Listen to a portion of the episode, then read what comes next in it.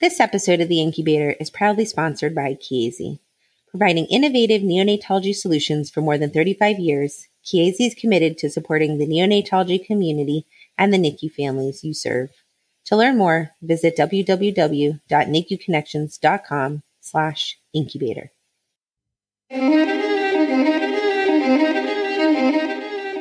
This is The Incubator, a weekly discussion about new advances in neonatology and the fascinating individuals who make this progress possible.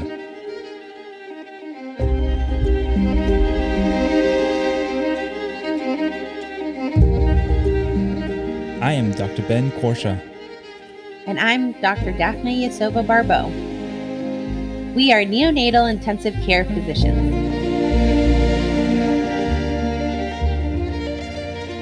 Welcome.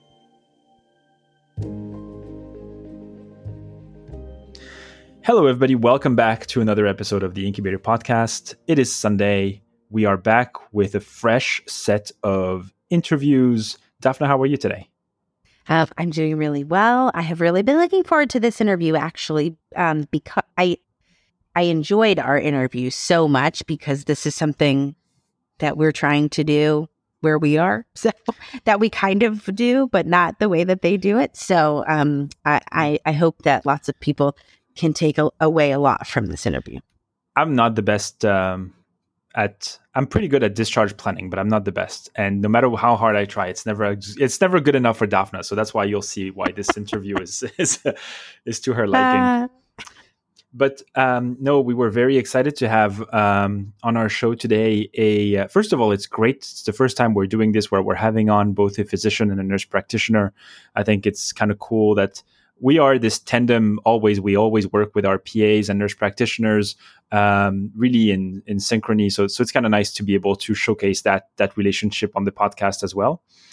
Um, so today we have on the show um, Kim Krueger, who um, has a very interesting story. She began her career as a nursing assistant, and she had an encounter with a baby with osteogenesis imperfecta. I won't leave. I won't give you more than that, and that really sparked her interest in pursuing a, a career as a provider in neonatology. She earned her nursing degree at New Mexico State University. She worked in a small NICU before moving to Phoenix to work in a larger unit and pursue her NNP degree. She held various positions at a level three uh, regional medical center in Phoenix, worked as a flight nurse for seven years.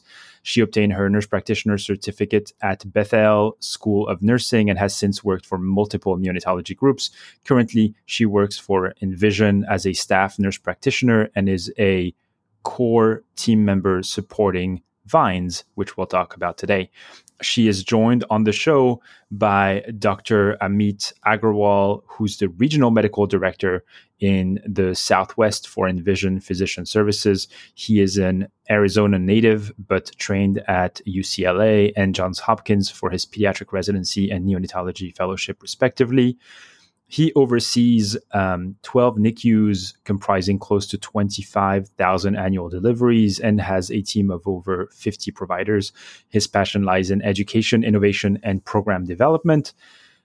Please join us in welcoming to the show Kim Krueger and Dr. Amit Agrawal.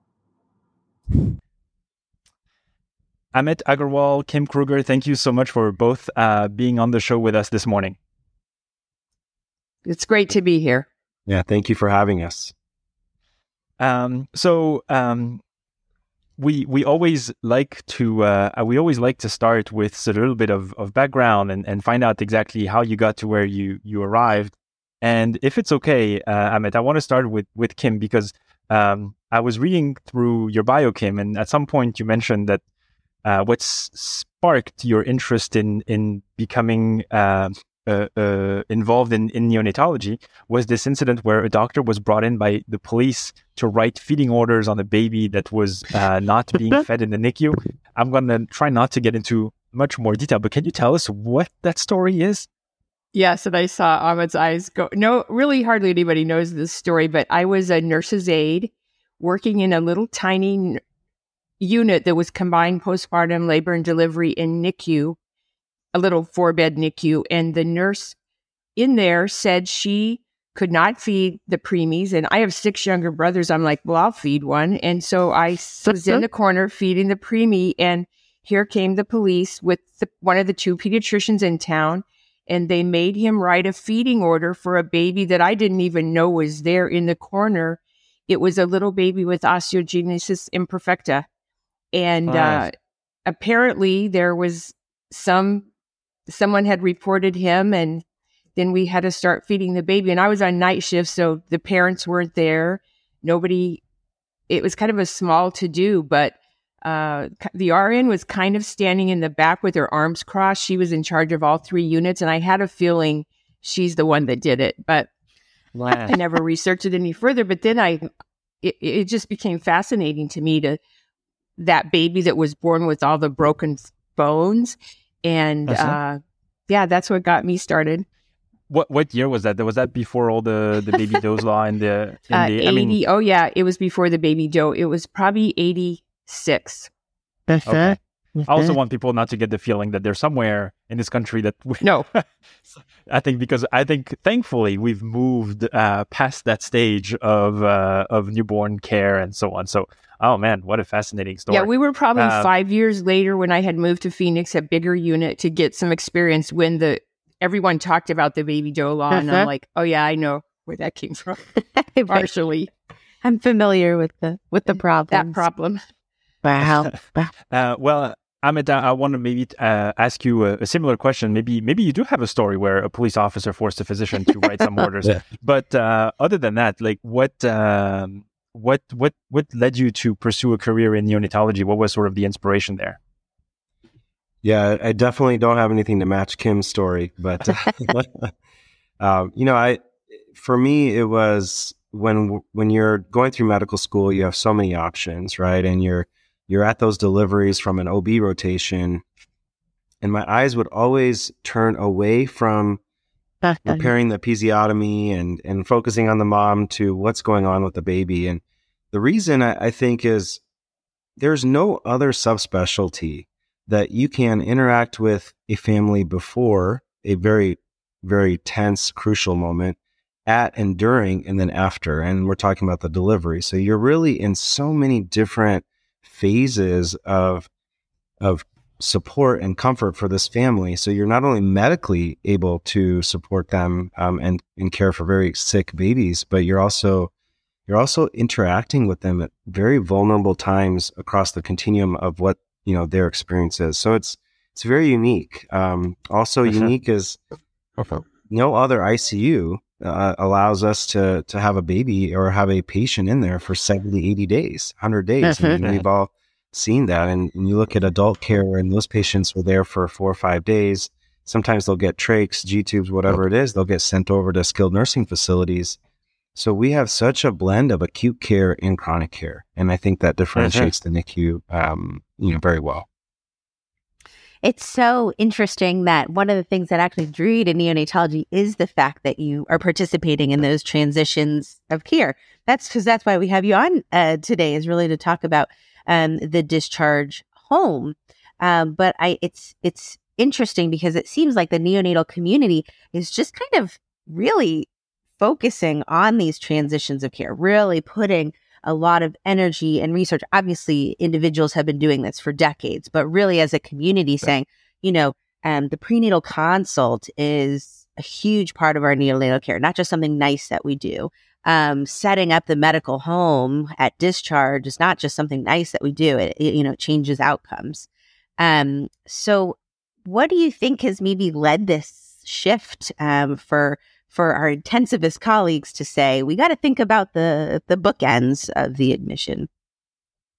Yeah i i think it's a great question and I, I, would say that altruistically i would hope that it would come from us as neonatologists and say yep yep we are thinking about the right things on both ends and and the holistic approach to care of these neonates. But i i honestly think there's so many other pressures in the medical sure. community right now right? And cost is a big one and when we think about how we optimize care prenatally and postnatally, we really are trying to limit length of stay, readmissions, you know, urgent care, ED visits. So all of that cause uh, contributes to cost in in our you know care model. And so I feel like uh, at least some of the initial progress towards uh, and attention towards this is driven by some of the pressures that we're feeling uh, as a medical community.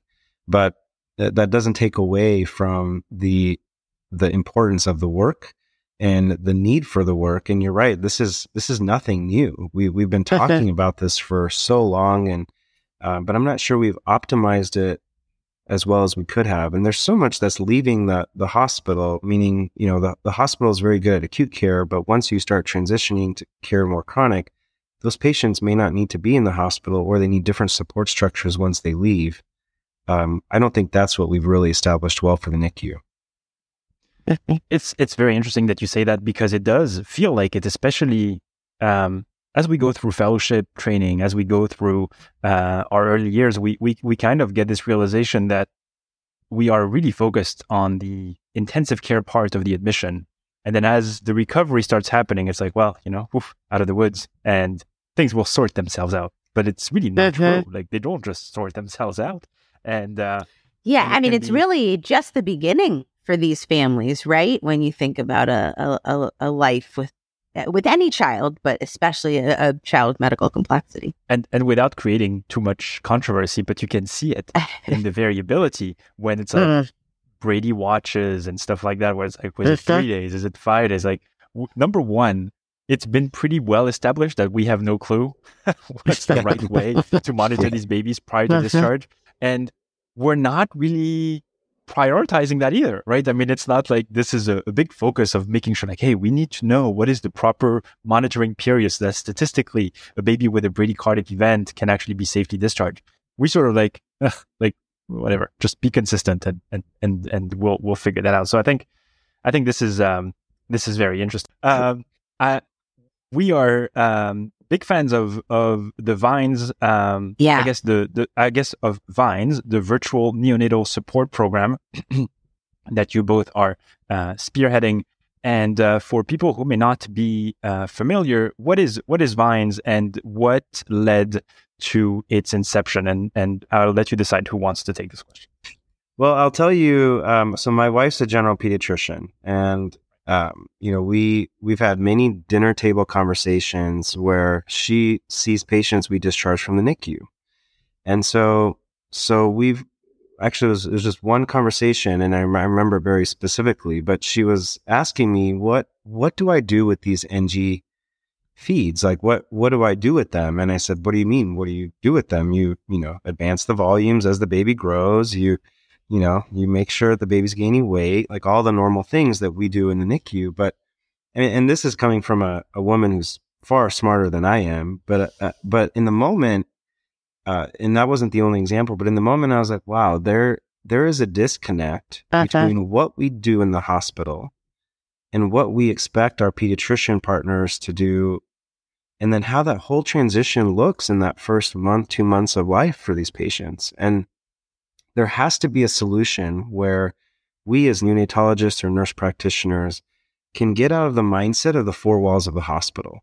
Uh-huh. how do we impact patients beyond the four walls of the hospital? And that's how Vines was was really started. If you think about a vine, it needs support to grow. And so our patients are little support, little, little vines that need support to grow. And and our our grow. and if you ask him, I mean, acronyms is like what I spend every evening trying to figure out is is what what's the next acronym that we we can... love acronyms. I think this one is in our top ten for oh, sure. Yeah. Wow, I will take that. Um, and so, our logo is fabulous too. Yeah, it's adorable. It's adorable. but uh, yeah, that that's how it started. It started with understanding there's a need based on what what we were talking about at the dinner table every night, and uh, and then really growing that to say, well, how do we how do we support patients once they're discharged from the hospital to to meet that need? Kim, you you want to definitely add add what you what you uh, can. Well, and I think that a piece that a lot of people don't know is our company offers if you think of a good gig and it makes you know makes some money, we'll help you with it or split profits and that's always interesting to me because I've come up with lots of ideas in my lifetime that just got integrated into the system. You know, you don't ever get real credit for them. You just start a program, it runs, people run it, you go on and do something different. Um, so I think that's an opportunity for people today that are interested in that. But um, I believe care really starts when they go home. The, the biggest difference is there.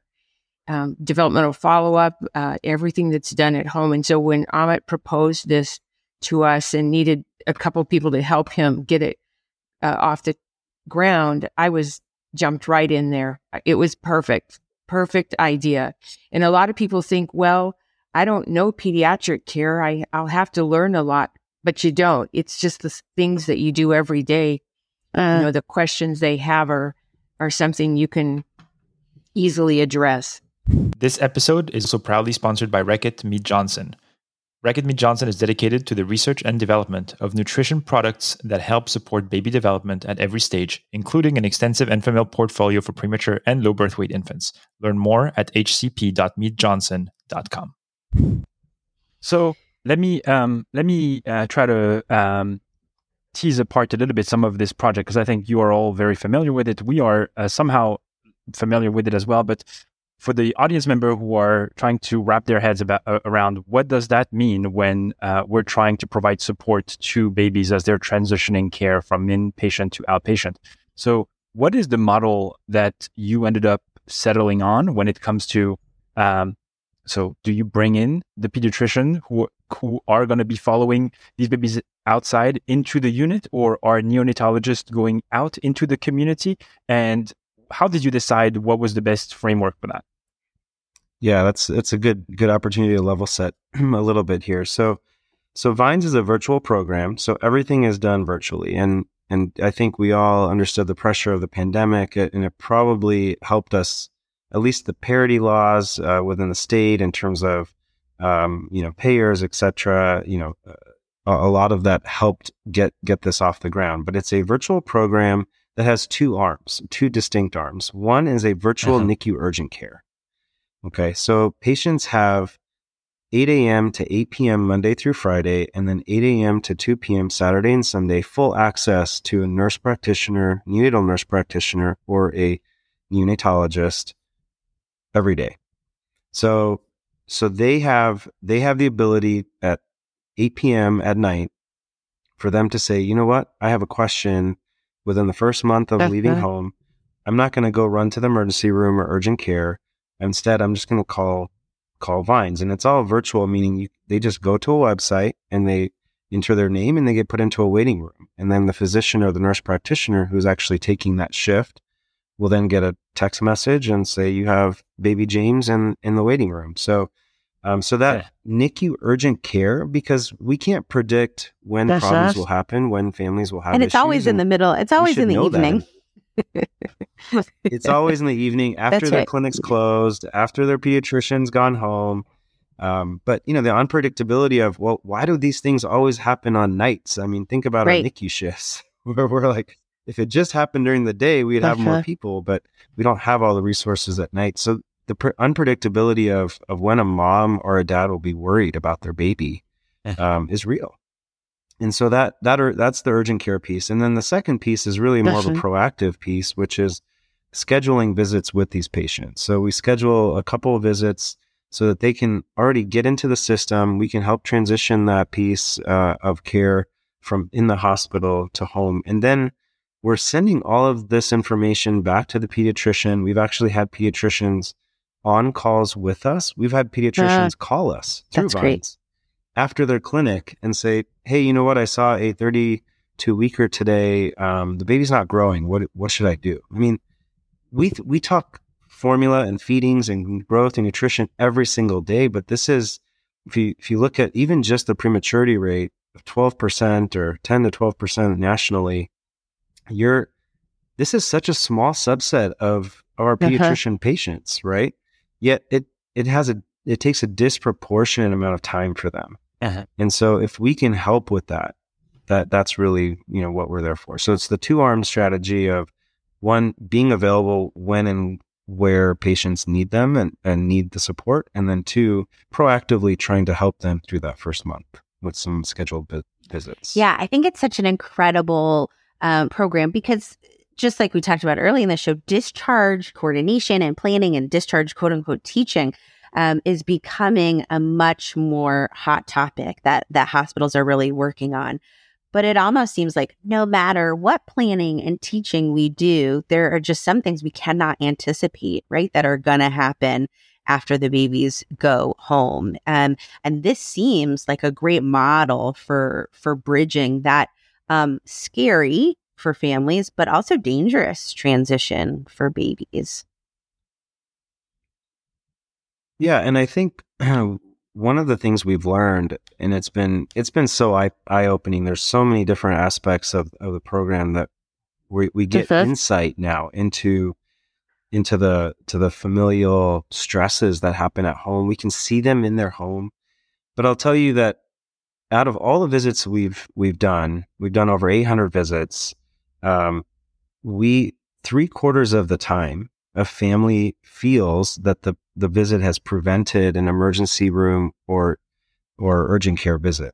So 76% of the time a family after the visit will say, "Yep, that did prevent me from going to to the hospital." But if you look at the physician or the nurse practitioner side, it's only about 26%. So it's actually inverted the physician or the nurse practitioner feels that only a quarter of the time did I prevent that patient from going to the ED or urgent care. So when you try to try to get into the psychology of that, it's actually really interesting because I think when we when we went through PEDS residency, we were in the emergency room.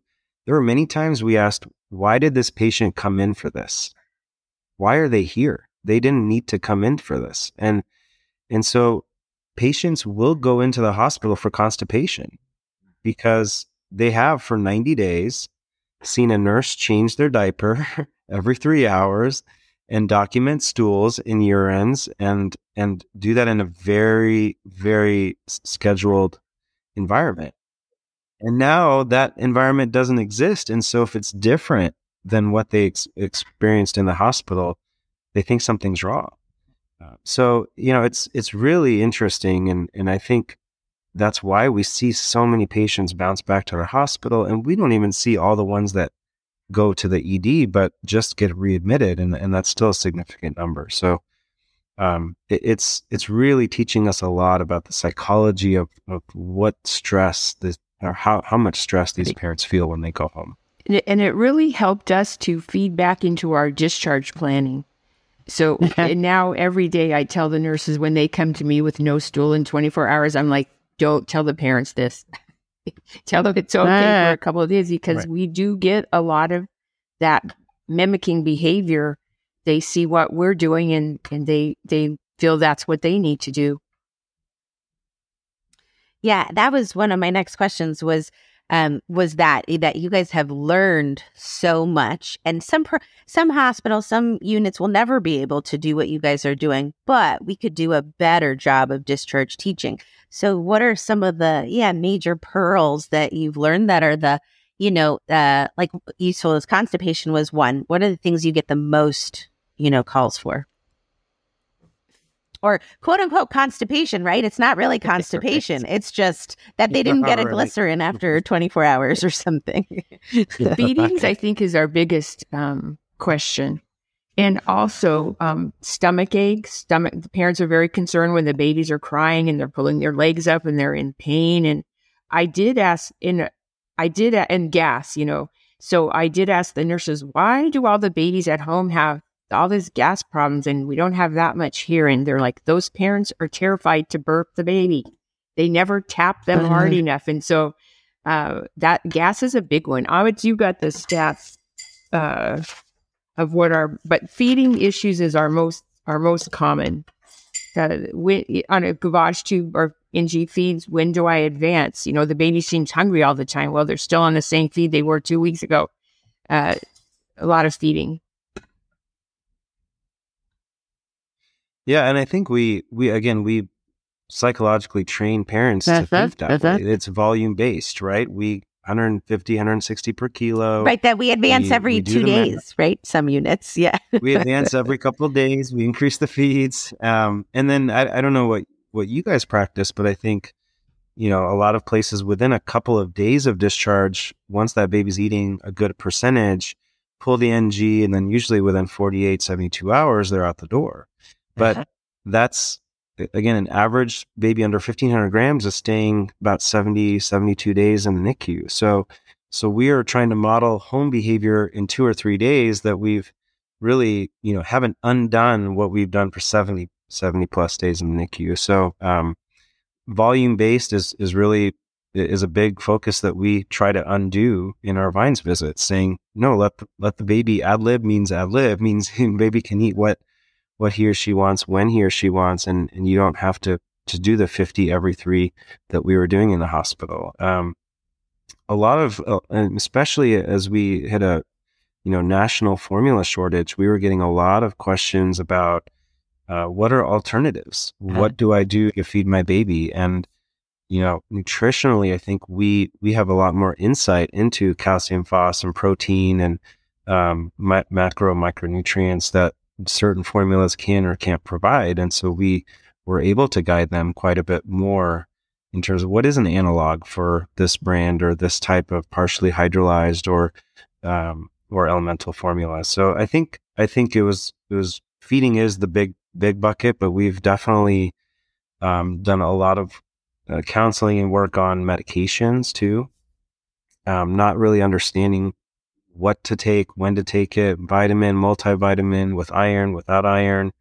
Um, parents have a lot of choices when they go home, and they don't always read the big stack of discharge paperwork that that's sent home with them. So um, I, I, would say those are the, the, definitely the big buckets.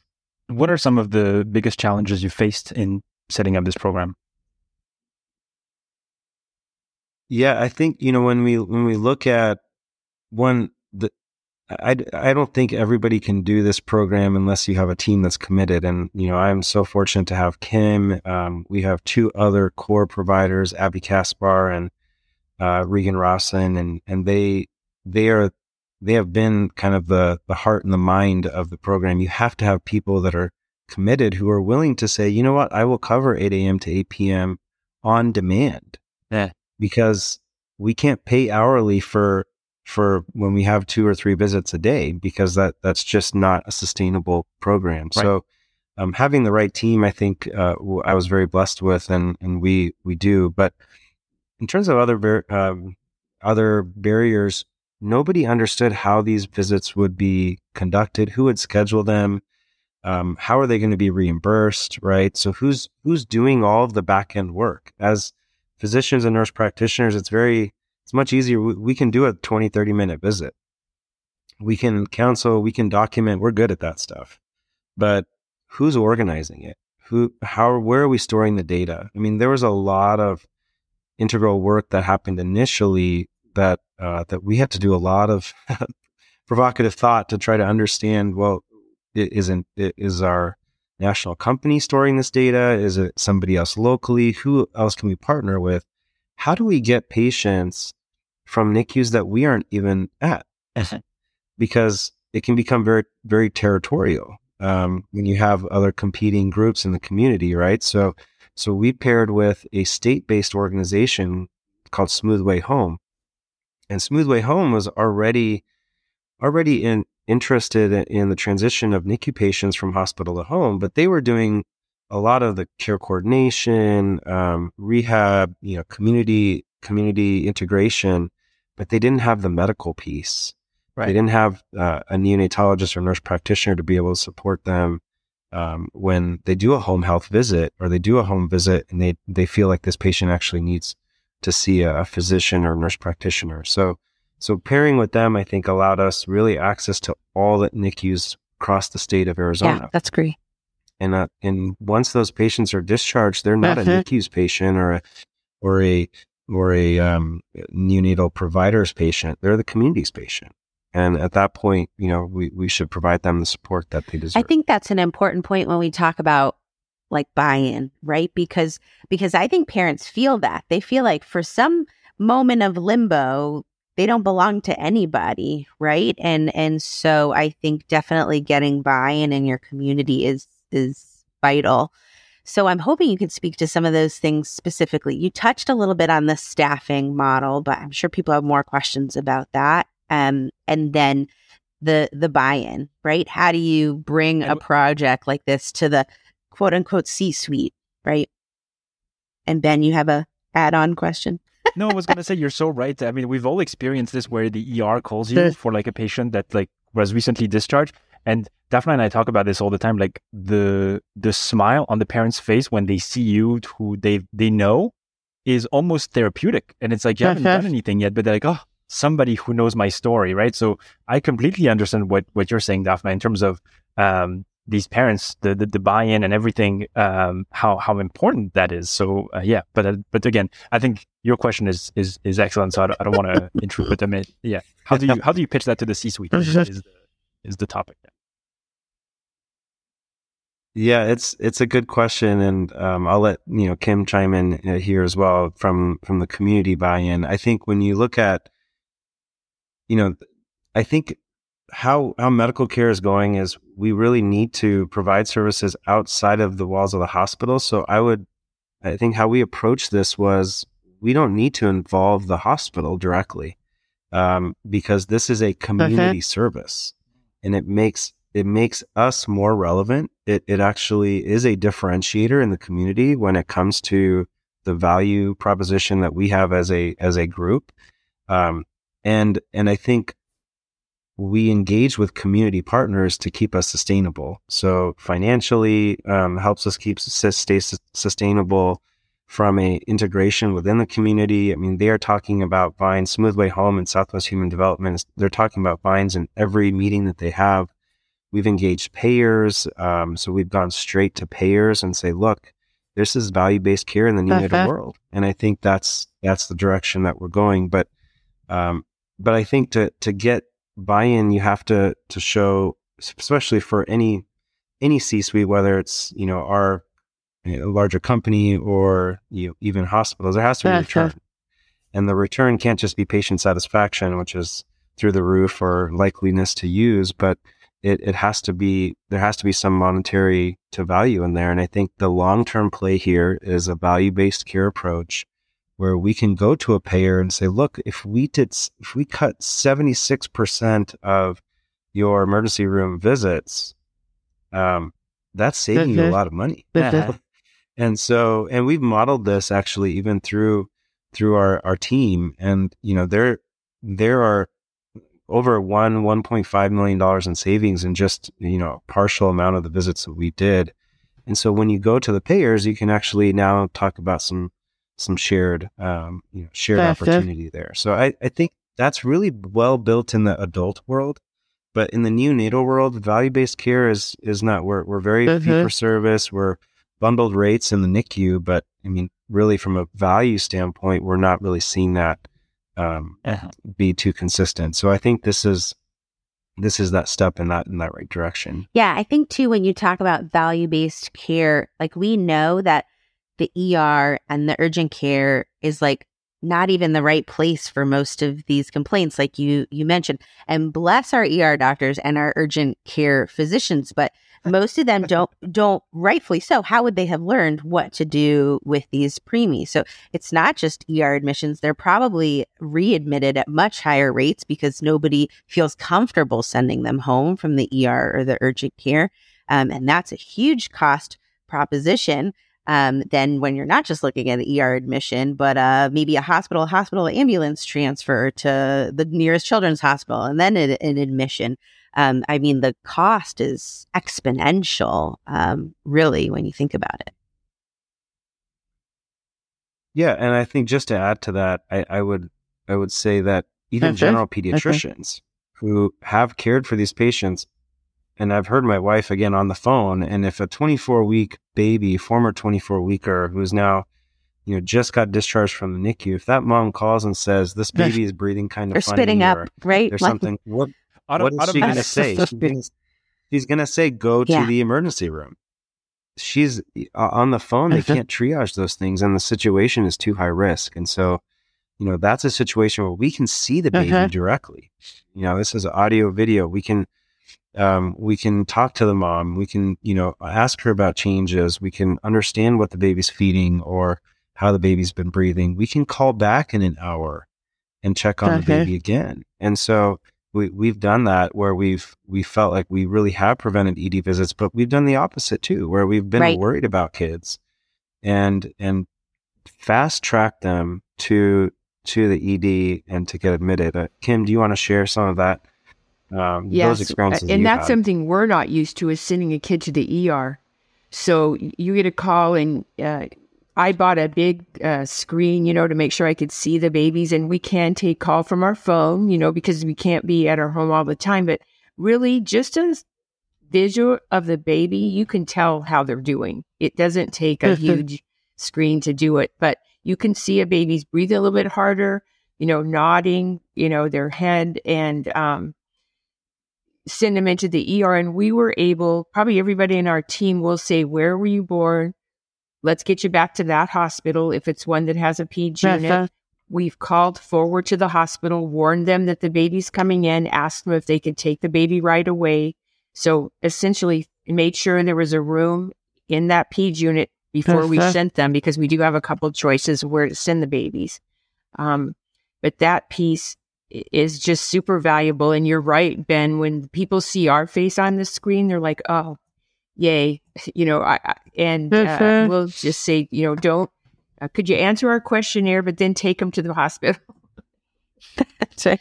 But um, So that's something, yeah, that's something that I wanted to, uh, I guess, ask you because it is sort of the elephant in the room, and I can hear some of the skeptics saying, "The liability, Mm. oh my God, like you, this is why would I take this on, etc." Can you talk about that and how? I think personally, I think um, I've done a lot of of um, outpatient follow up, and I think I think we tend to uh, mystify a little bit some of that because people think that oh my god, like a patient's going to call me and all hell's going to break loose when it really isn't true. But how do you appease, uh, like you said, the the people you're working with to say, well, this is something that can easily be managed, and I guess to that point, there's the liability standpoint, but there's also this. We talked about psychological biases, but the other one is like we tend to think as neonatal provider that like as soon as they leave the NICU, I don't know how to take care of these babies anymore. Like they've they're like these different animals that I now I don't know anything, and it's so untrue. Like you you do still have that expertise.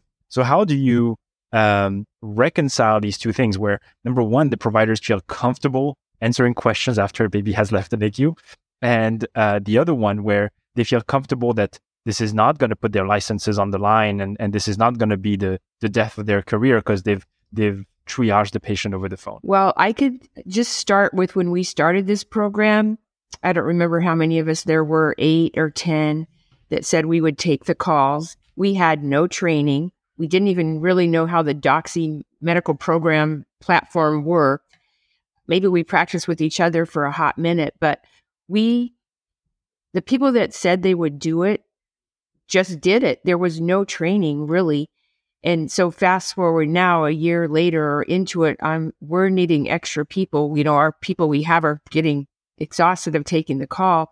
And some people jumped in, but a lot of people are like, oh, I'd have to do a PEDS review or I'd have to take PALS or and it's seriously, you know what they're calling about, you know, the feedings, this kind of thing.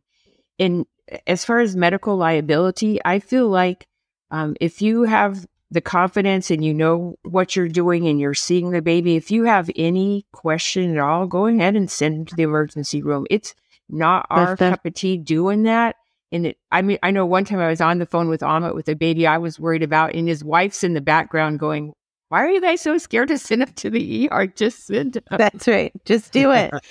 Just she was right. but um, so the, the, I uh, it, it, the questions are so basic.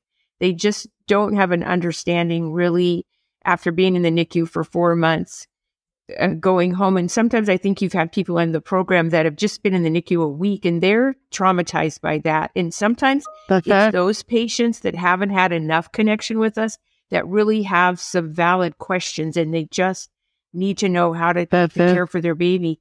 Um, but you always have the option of bringing them in. You're being you're being too kind, Kim, because I remember. So my residency program, we did a ton of ER, like really an excessive amount of ER. We had like one of the busiest ER in Queens, New York, and so it was busy. And then I think what what you're alluding to is that people go to the ER for some things that are really, really benign. So we did also uh, phone triage. And so, for example, you would have a parent calling, say, "Hey, my baby didn't stool this afternoon," and it's like, okay, like don't don't come to the yard for that. Yeah. You do not need to come to the yard for that. And I think, like you said, if anything is a little bit off, feels off, sounds off to you, Yeah. then that's it. I'm not dealing with this on the phone. Bring the baby over, and we will take a look. So I think there's there's this. Um, it's not. I think there's not a gray. I think what we were taught as residents is that there's no gray area. Either it's clearly nothing, Right. and then you tell them just watch it at home and go to your doctor tomorrow if you have any concerns, and then anything else then come and get assessed right you don't have to take the burden of taking that on over the phone over over uh, a video call and i think that's what people i think tend to get stuck on it's like oh my god they're going to call me saying this baby is having jittery movements maybe it's a seizure and i'm going to have to manage this over No, the phone it's bring like, no, them in. no if that's the call then But- that's it Well, and it's luxurious to have the video Yeah. because I can say, let me see their Sure. tummy, Yeah. poke on their tummy with your finger. I was super nervous that I didn't have a stethoscope, but I don't have to listen to breath sounds to see Uh-huh. somebody head bobbing and tachypneic. Right. You can see that. I mean, I, you can see it. right But it, it, Right. it that is a part that I wish. I mean, I want people to understand because I would like more hospitals to pick a program up like this and do it. It's been so valuable to the community Yes, and to the families. It is not difficult to to look at a baby and know you're fine, or you know, "Hmm, let's let's go check this out, and then s- speed them into the ER because I don't want them Oh. sitting in the lobby. Yeah. Right, right. Um, we're we're that's such an important. I think your care coordination, I think, is so valuable for the baby and the families and the the pro- the other providers who are receiving them, right, to get uh, information in advance. I know we are getting close to the end here, and we spent a lot of times uh, a lot of time on the the one arm, really this urgent care. But I hope you can talk a little bit about this collaboration with Smoothway Home about the um, kind of scheduled uh, visits um, for um, the the second arm of the program. Yeah, I, you know, I, and I think one of the the other just to add on to um, some of what Ben was talking about, we we are not Mhm. their pediatrician, right? So we are not their primary care doctor, and we have been very clear from the get go that we are we are there to enhance their transition from hospital to home and to support them, but ultimately. Uh, their care in terms of you know weight checks and whether they're thriving or not labs, etc. that's that's going to be directed by the peds. And about half the time, uh, we are able to, even within our conversations, give recommendations to pediatricians. I think we've we've all experienced, or we probably heard about situations where pa- patients are discharged. We work so hard on getting them to grow, right? We discharge them on 24, 26 calorie. They're on um, you know, they're they're on the right regimen finally, and then they get to their pediatrician and they have like a week or two of good growth, and then they Plateau. get put on 20 Yeah. calorie, like, oh, term formula is fine, no problem. And it's like, well, no, I mean, there there's a lot of work that went into this. So we sustaining what we do in the NICU beyond, you know, beyond discharge is really important too, because I think that validates all of the work that we do in the NICU. So it, as a part of that, we we felt, you know what, we can leave this completely into the arms of the families, but at the same time, if we schedule a couple of visits with them once they're discharged, and they're usually the first visit is usually within that first week of discharge, and you know, uh, and I think what we what we've learned is parents will often say, "No, I'm good. I don't have any questions." And then by the but 30 minutes into it, we're like, "Well, no, you had more than more than one question." Um, and it's well, one more thing. Let me ask you about this. Let me ask you about this. And so, you know, I, I think we understand the limitations of a pediatrician's office. There's there's a lot of churn and you know 10, 15 minute visits. Um, they they don't always have the time and the energy and the effort to to spend the as much time as the Mhm. patient needs, and we we do. I mean, we and our pediatricians We are, are under a lot of pressure Right. to to to see as Oh, many patients in a day as Yeah. possible Absolutely, volume is is what's driving their you know their production. So, uh, for us, it's really just to be there that support. So scheduling a couple visits has allowed us to one get families familiar with the program to say, hey, you know what, you can use this even this weekend when your pediatrician is closed. You are able to use this, but two let's talk about things that you may not even know you have issues with. Uh-huh. Let's make sure that, you know, do you understand why you need this ROP follow up? Yeah. I mean, boy, you how will much- be yeah. so surprised. We talk till we're blue in the face in these NICUs about the whys, you know, and your baby had an intraventricular hemorrhage. This is why it's important to do this and watch development. Your baby has ROP. This is why it's important. But I mean, again, absorption and, you know, understanding is such a small percent. And so it's really nice to be able to reinforce some of the whys because that will just lead to compliance. Um, that will lead to patients saying, you know what, it is important that I go to this this eye appointment six months after I'm discharged, just to make sure that even though I was cleared, it's it's important that I follow up. Or, you know what, I need to make sure I keep those physical therapy, occupational therapy appointments because you know my baby's development is at risk. Uh-huh. And you know, I may not feel that because now the baby's home and she's a Uh-huh. normal baby Uh-huh. but we we know that's not not always the case. So the scheduled visits really gives us an opportunity to be proactive uh, about about issues in a very non-tense, you know, situation. And so to get some buy-in from people who are listening who may be interested in, in joining the program, starting up a program like this, what is the cutoff where after which you say, okay, this baby is now uh, has aged out of the VINES program, just so that people also understand that you're not getting a call for like a seven-year-old with a cough. Oh, we have frequent. Who was a We preemie? have frequent Yeah, flyers, exact- and I had one mom, a seven month old, and she goes, "I thought it was for the first year," and I'm like, "No, no, no, it's not." but I, but I, I did send her to the ER because I think that kid had liability. RSV, and he was really working hard to breathe, and I could see that. But and we also have frequent flyers who call us.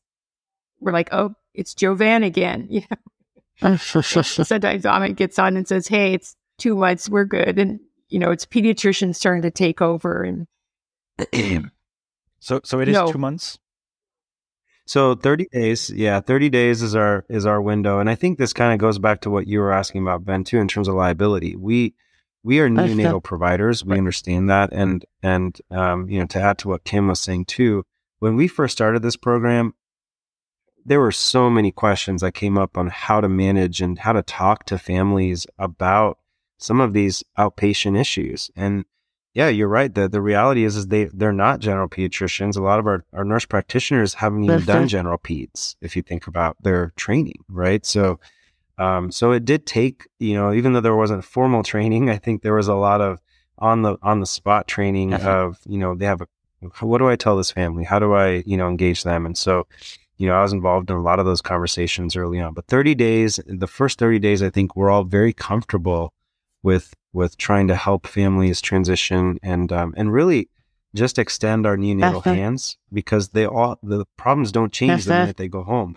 They're all the same ones that we were just rounding on with our sheet, you know, the the day before. Yeah. So And and to that end, I mean, and, and I want to close up by mentioning also something else. But um, I remember as a resident, I did a lot of high risk follow up, and and William Malcolm's book Beyond the NICU um, is a great book because you can have a lot of the issues that come up after baby leaves the NICU, and then you also realize that it's like, oh, I, I know how to manage all these things. It's like it's pretty much the continuation of what we were doing in the NICU, which somehow should be self evident, but it, it isn't. It isn't.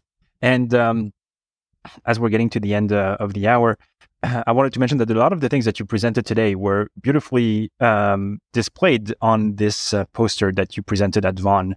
Uh, I think it was either this year or the last. And and so if that's okay with you, is it okay if we post that on the on the episode page so that people can see a little bit um, some of that information because they are great. It's a great poster. Number one, if you're a trainee and you want to see how to make a, a good poster, take take notes.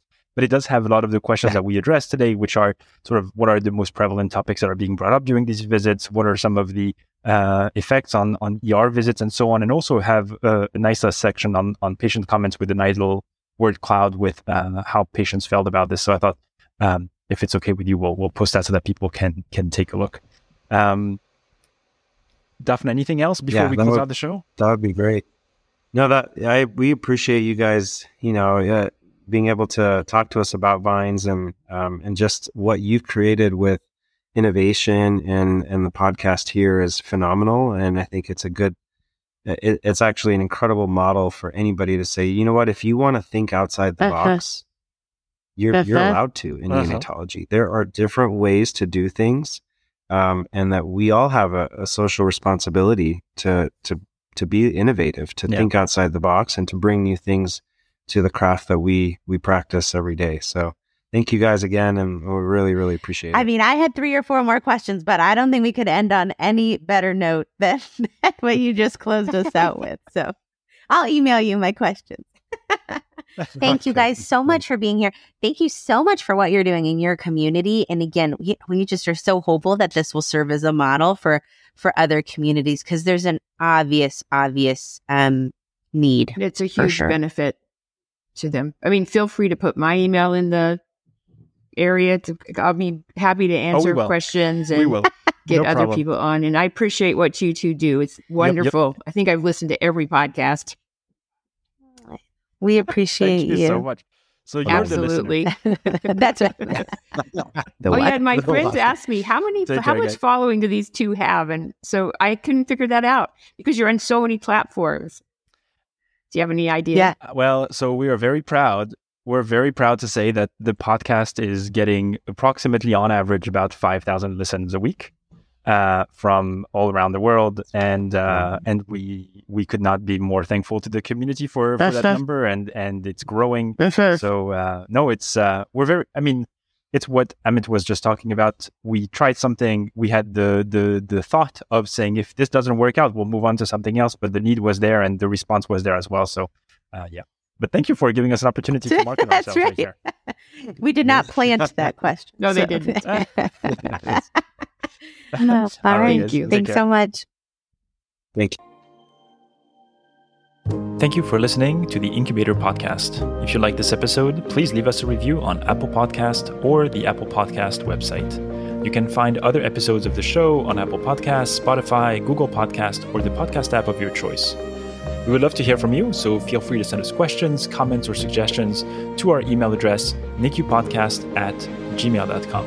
You can also message the show on Instagram or Twitter at nicupodcast, or through our website at www.the-incubator.org. This podcast is intended to be purely for entertainment and informational purposes and should not be construed as medical advice. If you have any medical concerns, please see your primary care professional. Thank you.